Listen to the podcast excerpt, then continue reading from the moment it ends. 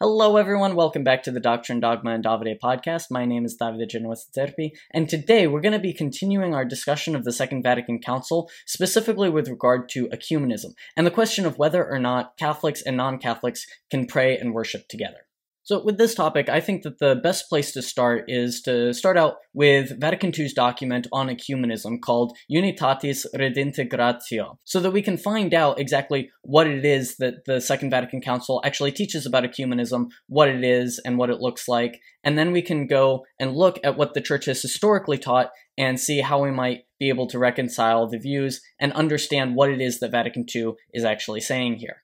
So I've taken four passages from Unitatis Redintegratio that I think are really key to helping understanding what the church teaches here, as well as sort of picking out certain passages that are considered controversial or that are criticized by Sedevacantists as well as the Society of Pius X. Unitatis Redintegratio in section 4 states, quote, The term ecumenical movement indicates the initiatives and activities planned and undertaken according to the various needs of the church and as opportunities offer to promote Christian unity. These are first, every effort to avoid expressions, judgments, and actions which do not represent the condition of our separated brethren with truth and fairness, and so make mutual relations with them more difficult. Then, dialogue between competent experts from different religious churches and communities.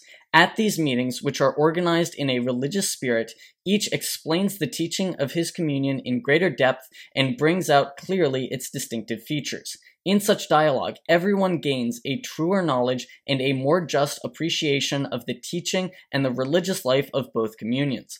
In addition, the way is prepared for cooperation between them in the duties for the common good of humanity which are demanded by every Christian conscience.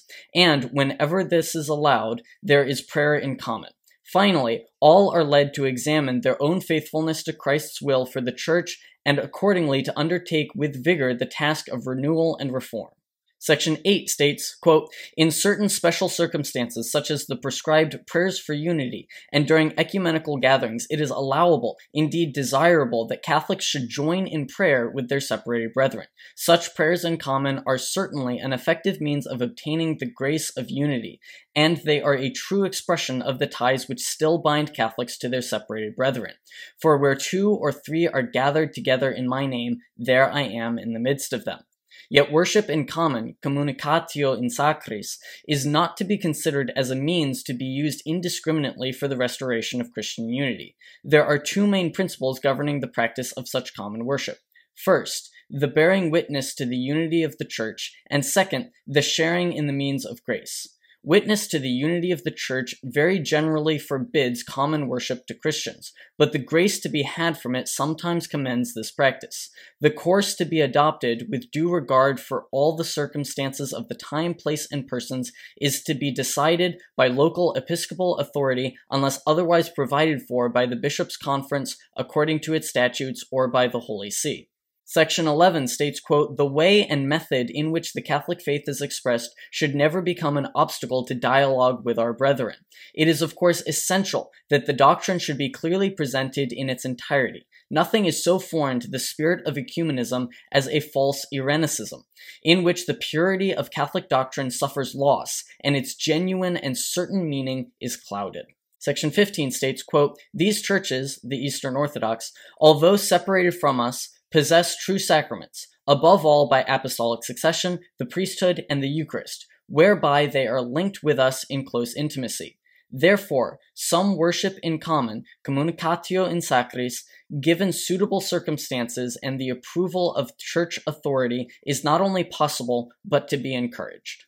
Alright, so let's break down what Unitatis Redintegratio is trying to say here. First of all, ecumenism refers to groups or meetings of Catholics and non Catholics for the purpose of dialogue in order to better understand one another's theology. The ultimate purpose of these meetings is the hope that it will encourage people to come home to the one true Church of Christ. The Council recognizes that when we mischaracterize or misrepresent the opinions and the theologies of the false churches and of false faiths, it makes it much more difficult for us to evangelize because then people become defensive and hard hearted and they're not willing to listen to the Catholic perspective. And so the church sets forth this guidance that we should engage in these ecumenical meetings and this dialogue so that we can better understand where we agree as well as where we differ, and that we should seek to find common ground so that it might be easier for us to reunite under the headship of the Bishop of Rome, that we might be one church, one flock in Christ. But the Council also affirms that in no way can the Catholic doctrine be in any way obscured or clouded or made ambiguous. You cannot leave anything out from the Catholic Church's teachings just for the sake of going along to get along. The Council is essentially calling for people to argue in good faith, to not misrepresent, mischaracterize, or unnecessarily malign people of opposing faiths, because that just makes the process of evangelization much more difficult, and people are much less willing to hear the true gospel of Jesus Christ. The Council also states that it's acceptable for Catholics to participate with non Catholics in so called prayers in common. Basically, this means that if a Catholic and a non Catholic share a prayer, it is acceptable for them to say that prayer together. And this makes a lot of sense. The Lord's Prayer, for instance, the Our Father, is something that we share with many other Protestant denominations. The Our Father is an act of true worship. It is a true prayer. And so it doesn't cease to be a true prayer when it's said by Protestants. And so Protestants, when they are participating in true prayer, Catholics can in good conscience participate with them in that true prayer, so long as they do not participate in anything contrary to the faith, so long as Catholics are not actively participating in any form of false worship. But a Catholic can still actively participate in the elements of true worship and true prayer in false and heretical sects. And that brings us to what the council calls communicatio in sacris, which means communion in the sacred. What this refers to is essentially the practice of participating in the valid sacraments of schismatic sects, like, say, the Eastern Orthodox. And the Council states, somewhat hesitantly and cautiously, that under certain circumstances, it is possible and morally acceptable and even beneficial to commune in sacred things with schismatic sects. But a very important distinction here is that these schismatic sects must have valid sacraments. Once again, a Catholic cannot, in good conscience, actively participate in any false worship. Therefore, a false communion or a false priesthood cannot be acknowledged or participated in in any way by a Catholic.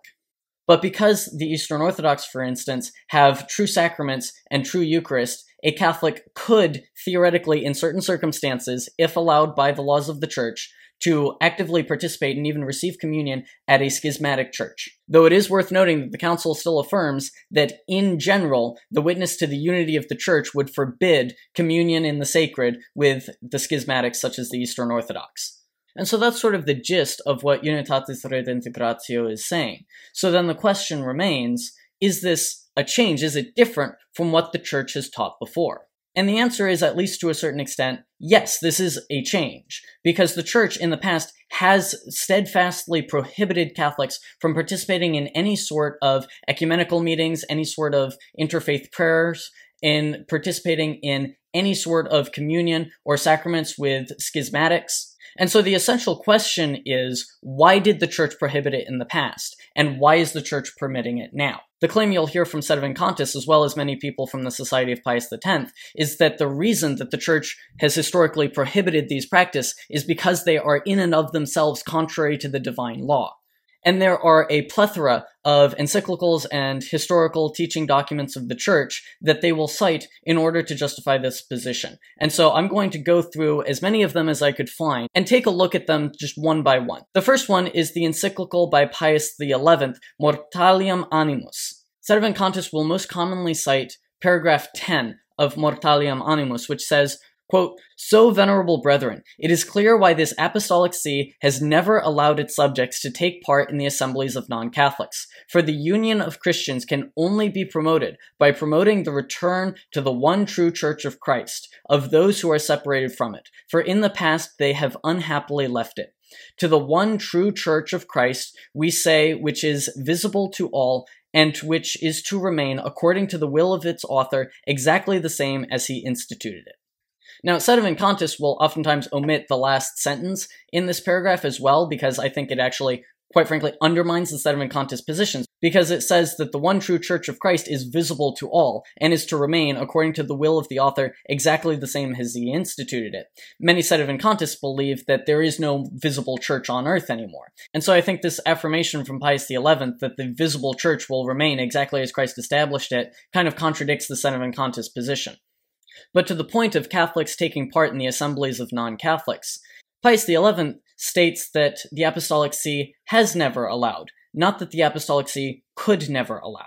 Secondly, this affirmation comes immediately after the long explanation where he articulates exactly why he is prohibiting Catholics from taking part in the assemblies of non Catholics. And I think that paragraphs 2 and 9 are very important for understanding this. Paragraph 2 states A similar object is aimed at by some in those matters which concern the new law promulgated by Christ our Lord, for since they hold it for certain that men destitute of all religious sense are very rarely to be found, they seem to have founded on that belief a hope that the nations, although they differ among themselves in certain religious matters, will without much difficulty come to agree as brethren in professing certain doctrines which form, as it were, a common basis of the spiritual life for which reason conventions, meetings, and addresses are frequently arranged by these persons, at which a large number of listeners are present, and at which all without distinction are invited to join in the discussion, both infidels of every kind and Christians,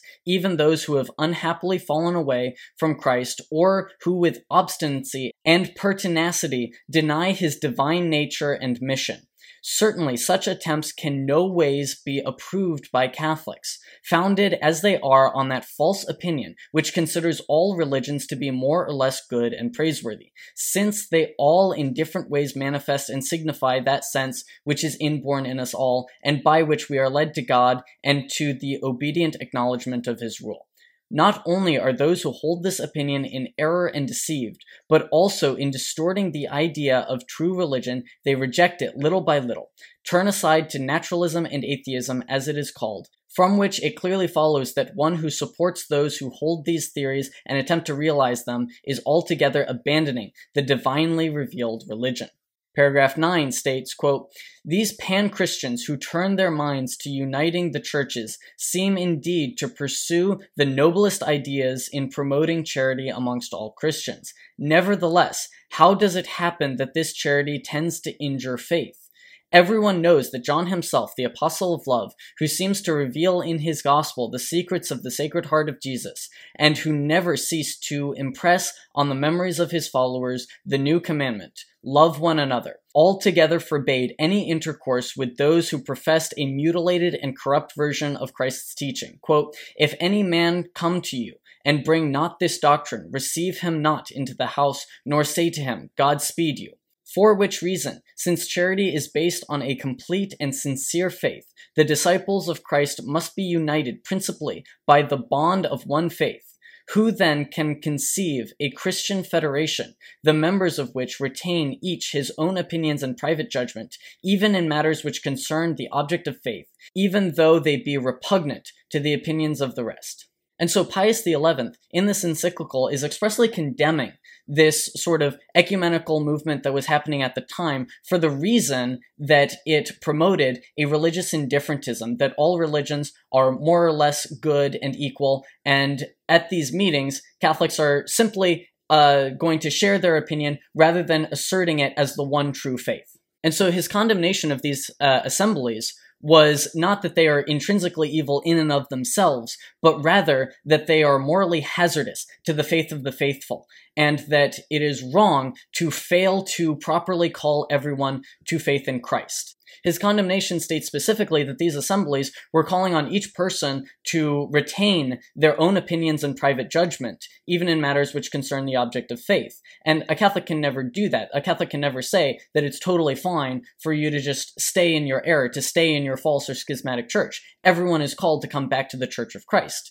And the failure of these assemblies to have that ultimate goal in mind is what is being condemned, as well as the fact that, you know, having uh, Catholics and non Catholics, you know, uh, heretics and apostates all speaking on the same level is going to create a moral hazard where people are led astray and led into the error of thinking that all religions are more or less the same or more or less good or more or less salvific. And that is certainly an error.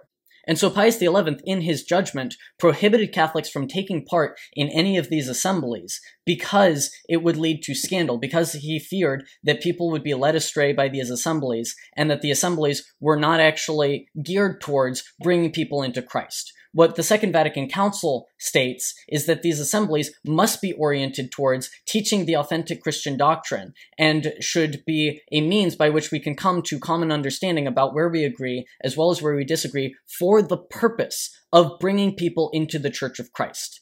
Ecumenism is not good for its own sake. We do not dialogue with other faiths simply for the sake of dialogue. It is for the purpose of ultimately bringing everyone closer to Christ, bringing everyone closer to the truth, bringing everyone back to the one true church of Jesus Christ, which is the Catholic Church. And this is something that the Congregation for the Doctrine of the Faith, under the pontificate of St. Pope Pius XII, also affirmed. He stated that at ecumenical meetings, quote, Therefore, the whole and entire Catholic doctrine is to be presented and explained. By no means is it permitted to pass over in silence or to veil in ambiguous terms the Catholic truth regarding the nature and way of justification, the constitution of the Church, the primacy of jurisdiction of the Roman Pontiff, and the only true union by the return of dissidents to the one true Church of Christ. It should be made clear to them that in returning to the Church, they will lose nothing of that good which by the grace of God has hitherto been implanted in them,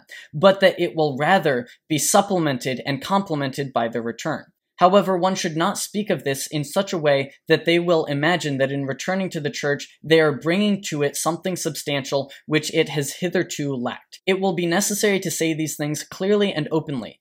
First, because it is the truth that they themselves are seeking, and moreover, because outside the truth, no true union can ever be attained.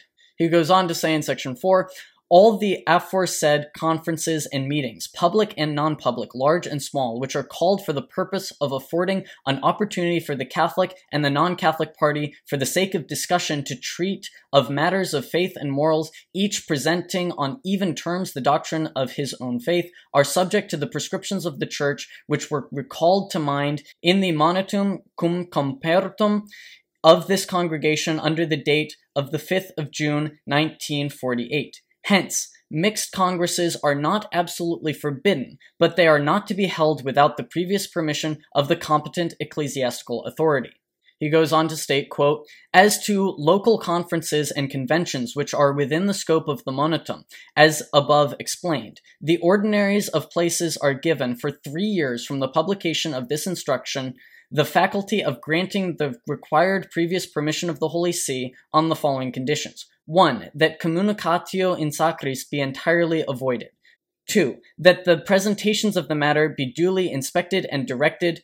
3. That at the close of each year a report be made to this supreme sacred congregation stating where such meetings were held and what experience was gained from them. Pius XII also goes on to state in section 5, quote, although in all these meetings and conferences any communication whatsoever in worship must be avoided, yet the recitation in common of the Lord's Prayer or of some other prayer approved by the Catholic Church is not forbidden for opening or closing said meetings. And so Pius XII, who even most sedevacantists acknowledge as a true pope, taught that it is acceptable for Catholics and non Catholics to get together on equal footing for an ecumenical dialogue, and that at these meetings it is permissible for Catholics and non Catholics to join together in common prayer. This overturned the previous disciplines of the Church, which absolutely prohibited Catholics from taking part in any such assemblies or from joining in even true worship and true prayer with non Catholics. And so it's pretty clear to me that the discipline of whether or not Catholics are permitted to take part in interfaith assemblies or to join in prayer with non Catholics, it is a matter of binding discipline of the Church. The popes prior to Pius XII prohibited Catholics from taking part in these assemblies and these gatherings, and prohibited Catholics from taking part in common prayer with non Catholics because they were worried that it would foster a spirit of indifferentism, that it would lead Catholics astray, that it would lead Catholics to believe that it doesn't matter which church church you belong to as long as you believe in Jesus, to promote that sort of spirit of indifferentism that the popes were grievously concerned about. And so, out of zeal for protecting the Catholic faithful, they prohibited people from participating in these assemblies because they knew that most people who would go and listen to these assemblies, listen to people talk, they might not necessarily be properly catechized and well educated in their faith and may be led away from the church and away from salvation. And I will say, when you look at sort of the way ecumenical meetings and dialogues are treated, when you look at sort of the attitude of many people within the church today, I think it's pretty safe to say that they had a point. I think that the loosening of this discipline has actually led many Catholics to be sucked into that uh, dangerous error of indifferentism that the popes had previously warned about. I think that a lot of the predictions of the popes, such as Pius XI, Pius X, and Pius IX, I think that a lot of their warnings that if these practices, if these assemblies, if this common prayer becomes commonplace, that it will result in a weakening of the faith and will result in the losing of many souls. I think that a lot of that has actually come to pass. And so while the relaxing of this discipline may have had negative repercussions, while the relaxing of this discipline may have caused harm to people, that doesn't mean that the church does not have authority over these disciplines.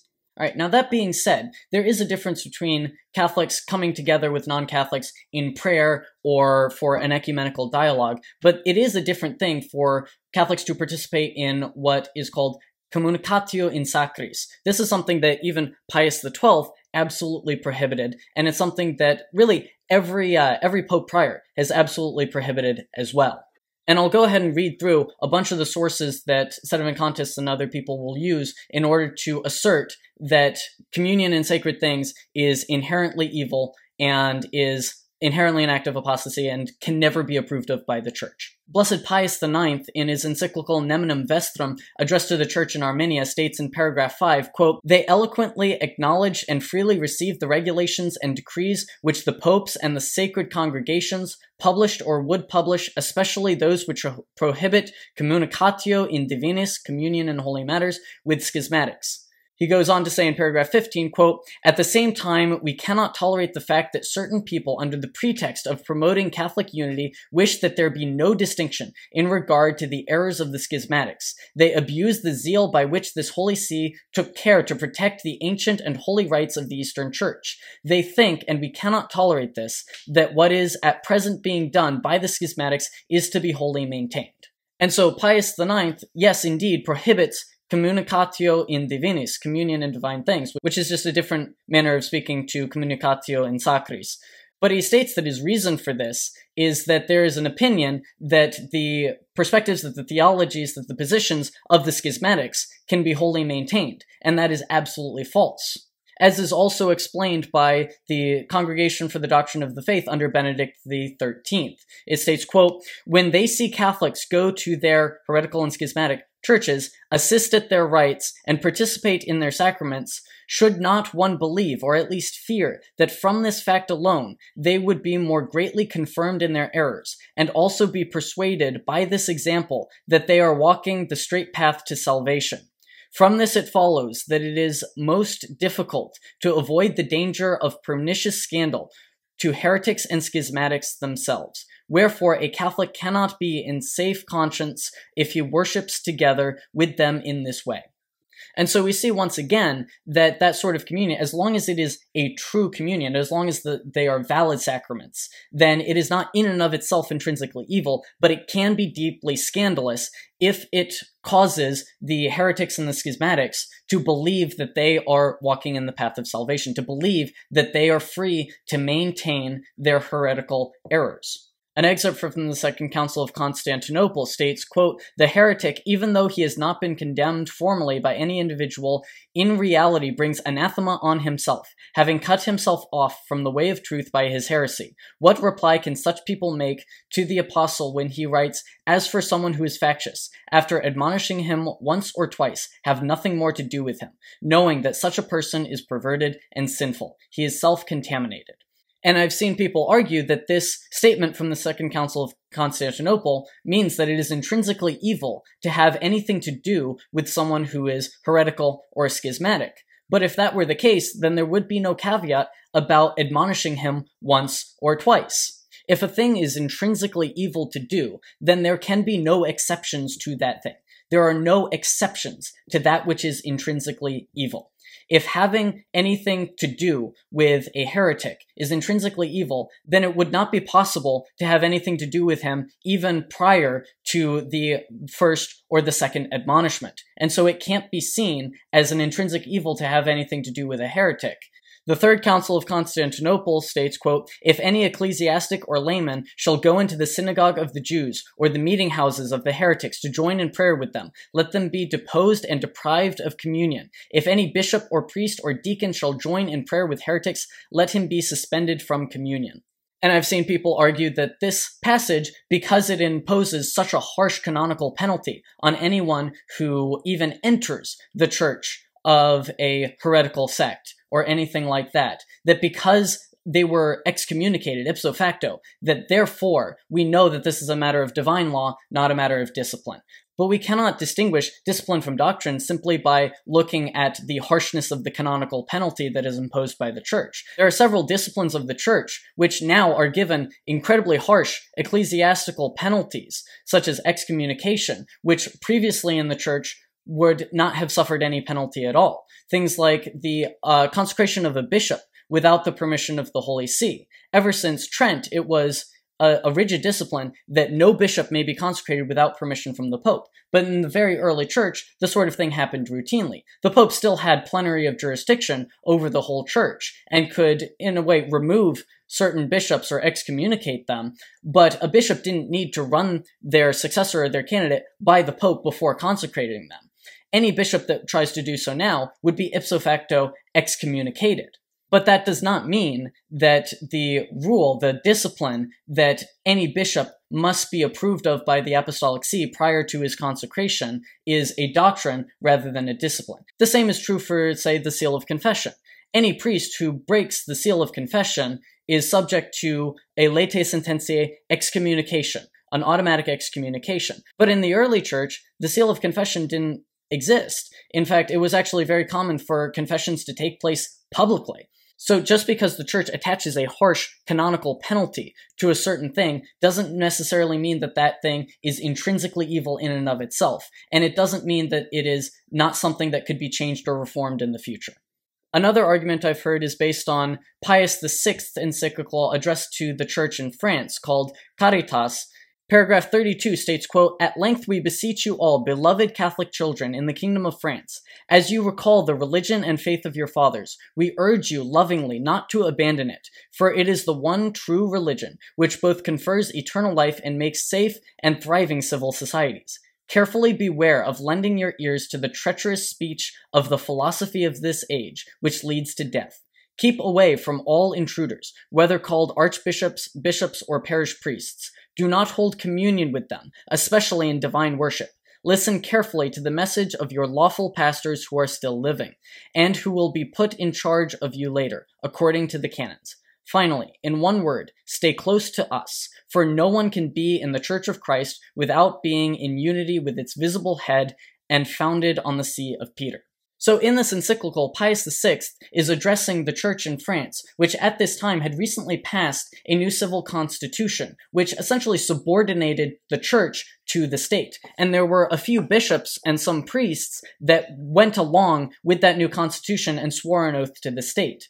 Pius VI excommunicated these bishops and removed them from their jurisdiction. And then he tells the faithful of France not to have any communion or anything to do with the excommunicated bishops. And this makes a lot of sense because in a time of confusion, it's important for the faithful to know who they are supposed to follow. And so if you have people going to mass and listening to, you know, excommunicated bishops in the kingdom of France, then people will begin to think that they're still in communion with Rome. Again, it will lead to scandal. It will lead people into error.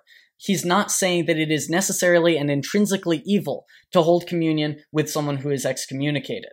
This is also very similar to a statement that Pius IX made in his encyclical Graves ac Diuturnae, which was addressed to the church in Switzerland. Now, this was shortly after the First Vatican Council, and you had the heresy of the quote unquote old church that rejected Vatican I He states in paragraph 4, quote, they should totally shun their religious celebrations, their buildings, and their chairs of pestilence, which they have with impunity established to transmit the sacred teachings. They should shun their writings and all contact with them. They should not have any dealings or meetings with usurping priests and apostates from the faith who dare to exercise the duties of an ecclesiastical minister without possessing a legitimate mission or any jurisdiction. They should avoid them as strangers and thieves who come only to steal, slay, and destroy. For the church's children should consider it the proper action to preserve the most precious treasure of faith, without which it is impossible to please God, as well as action calculated to achieve the goal of faith.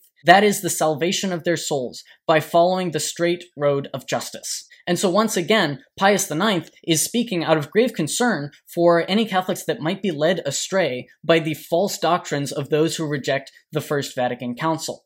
Now, I will say I actually really like this encyclical because in paragraph 2, he has another passage that states, quote, They repeatedly state openly that they do not in the least reject the Catholic Church and its visible head, but rather that they are zealous for the purity of Catholic doctrine, declaring that they are the heirs of the ancient faith and the only true Catholics. But in fact, they refuse to acknowledge all the divine prerogatives of the Vicar of Christ on earth and do not submit to his supreme magisterium. He's talking about the old church, those who reject the First Vatican Council, but I think that he could just as easily here be talking about those who reject the Second Vatican Council, like the Society of Pius X or Sedevacantists.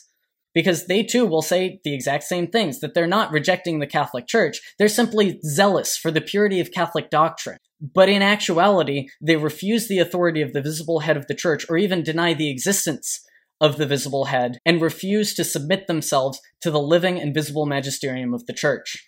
Now, I'm sorry for throwing just so many sources at you all at once, but I, I, think it was necessary because one tactic that a lot of people who reject Vatican II will use is they will sort of like cherry pick certain phrases from a bunch of different documents and just sort of like, you know, beat you over the head with all of these supposed proof texts in order to try to reject the authority and the validity of the Second Vatican Council. And when you first hear all of those sources, all, you know, explicitly prohibiting Catholics from taking part in any non-Catholic worship, from even entering a non-Catholic worship building, from even having anything to do, any conversations, any contact with any non-Catholic, it can be really daunting and it can be really startling to just hear all of that all at once without understanding maybe the context behind it or the full text of the documents and what they're actually condemning, and most importantly, the reason that Catholics were previously prohibited from participating in any sort of ecumenical meetings or common prayer or communion in sacris with our separated brethren. Because ultimately, the reason articulated for these prohibitions was primarily scandal. The authorities of the church were concerned that in having anything to do with people who are out of communion with the Catholic Church, that that would affirm them in their errors and lead people astray. And that is still a concern that we have to watch out for. What happened at the Second Vatican Council is that instead of the Church taking upon itself in its authority to prohibit Catholics from taking part in anything that might that might have the reasonable capacity to scandalize and lead people away from the faith, the council instead permitted individual bishops to discern for their dioceses and for their specific flock whether or not it would be fruitful to engage in these sort of ecumenical dialogues. And you can object to the prudence of that decision. You can argue that the bishops have not done a good job of properly mitigating the risk of scandal and people being led away from the faith, and that the result of the Second Vatican Council's expansion of ecumenism and permitting Catholics to participate in these things did indeed result in a lot of the evils that the previous popes had warned about. But that does not mean that the church does not have the authority over this particular discipline. And it doesn't mean that the church's previous disciplines are in fact matters of divine law rather than disciplines imposed by the church for the spiritual good of the faithful. Because ultimately, we are bound to submit to the legitimate authority of the Catholic Church we don't necessarily have to agree with every disciplinary change that comes down from the visible hierarchy, but we do have to accept it and we do have to obey it. But on that note, I'm going to go ahead and wrap things up here. I hope you enjoyed the video. I hope it was informative and spiritually fruitful for you. If it was, be sure to like, comment, do whatever it is the people of the internet do. And if you have any additional questions, concerns, you think I may have missed something, gotten something wrong, feel free to let me know down in the comments. and I will see you all next week. God bless you. Go.